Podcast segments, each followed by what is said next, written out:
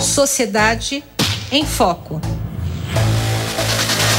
José Luiz Portela, bom dia, bom início de semana para você. Vamos ao destaque de hoje do Sociedade em Foco. A gente vai falar da desoneração da folha de pagamentos de 17 setores da economia, que agora, depois de um acordo, deve ser feito por projeto de lei, afirmação do presidente do Senado.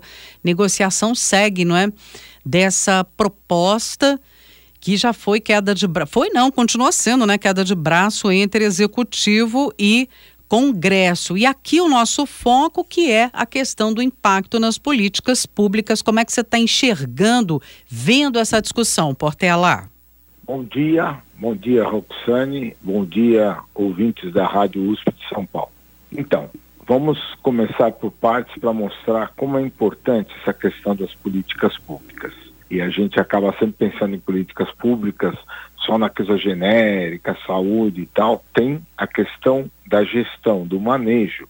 Todo esse problema foi gerado por um erro de políticas públicas do governo que, ao querer aumentar a sua arrecadação, ele quis bloquear a, a desoneração. Uhum. Até aí não está errado, porque essa, essa desoneração, na verdade, que existe no Brasil e que no todo dá mais de 500 bilhões por ano e que favorece a quem não precisa, digamos, a, a ricos, ricos no sentido de, de, grupos que não precisam.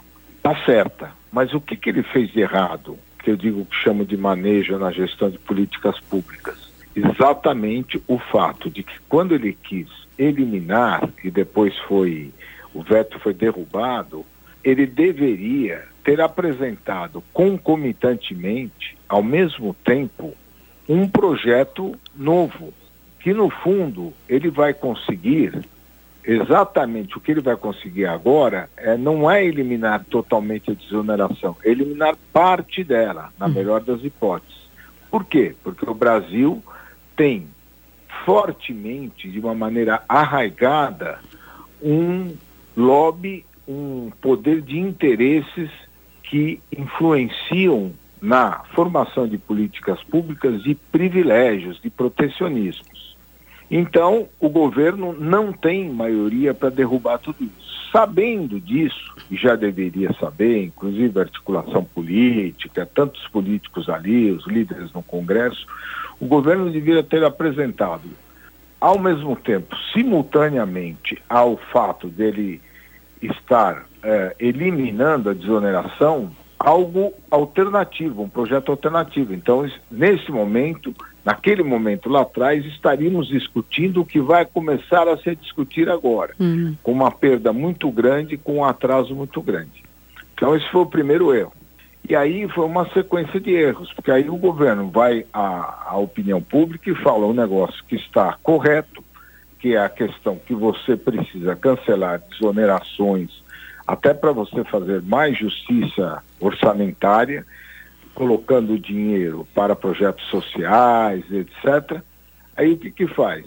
Entra em choque com o Congresso sem ter maioria. Aí o Congresso fala, tem outro erro de política pública. O Congresso começa a defender isso e a opinião pública, inclusive a imprensa, repete as coisas sem examinar que são os setores que mais empregam. Não é verdade. Alguns dos setores, porque isso saiu, inclusive, mas a, a, a imprensa deu pouca atenção a isso.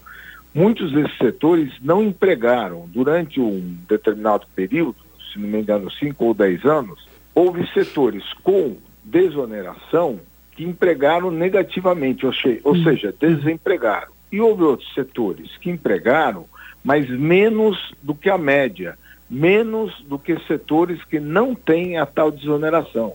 Então, quando você vai discutir que você vai desonerar porque isto gera emprego, deveria haver uma medição de políticas públicas de cada setor que foi desonerado para saber o retorno que ele traz à população, que no caso seria mais empregos. E não é só mais empregos, qual a qualidade do emprego que ele está trazendo. Emprego com mais renda, emprego estruturado, emprego não temporário, né? Hum. Não adianta fazer os setores de repente fazer emprego temporário de Natal, emprego temporário de, pé, de Páscoa.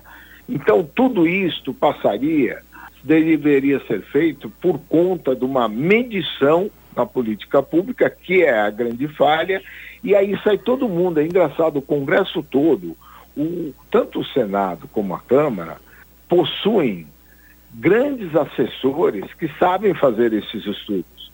Mas os parlamentares não pedem esses estudos, ou pelo menos não, não, não tomam conhecimento, porque eles falam coisas absolutamente erradas. Então nós estamos lutando, teoricamente, o Congresso, que deveria nos representar, está lutando pela desoneração, pela manutenção da desoneração, por conta de alguma coisa que não se sabe se acontece. Em grande parte não acontece, que é o emprego uhum. desses chamados setores.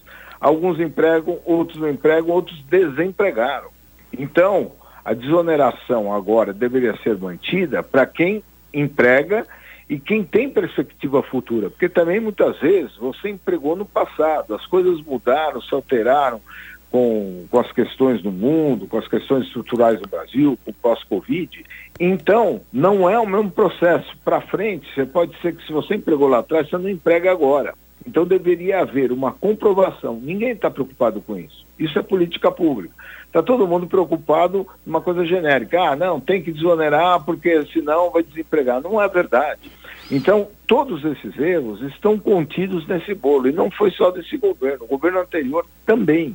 Uhum. E outros governos. Porque não se faz a medição de política pública e se trabalha sempre com uma coisa genérica que encanta a, a, a população sem haver uma, um estudo profundo.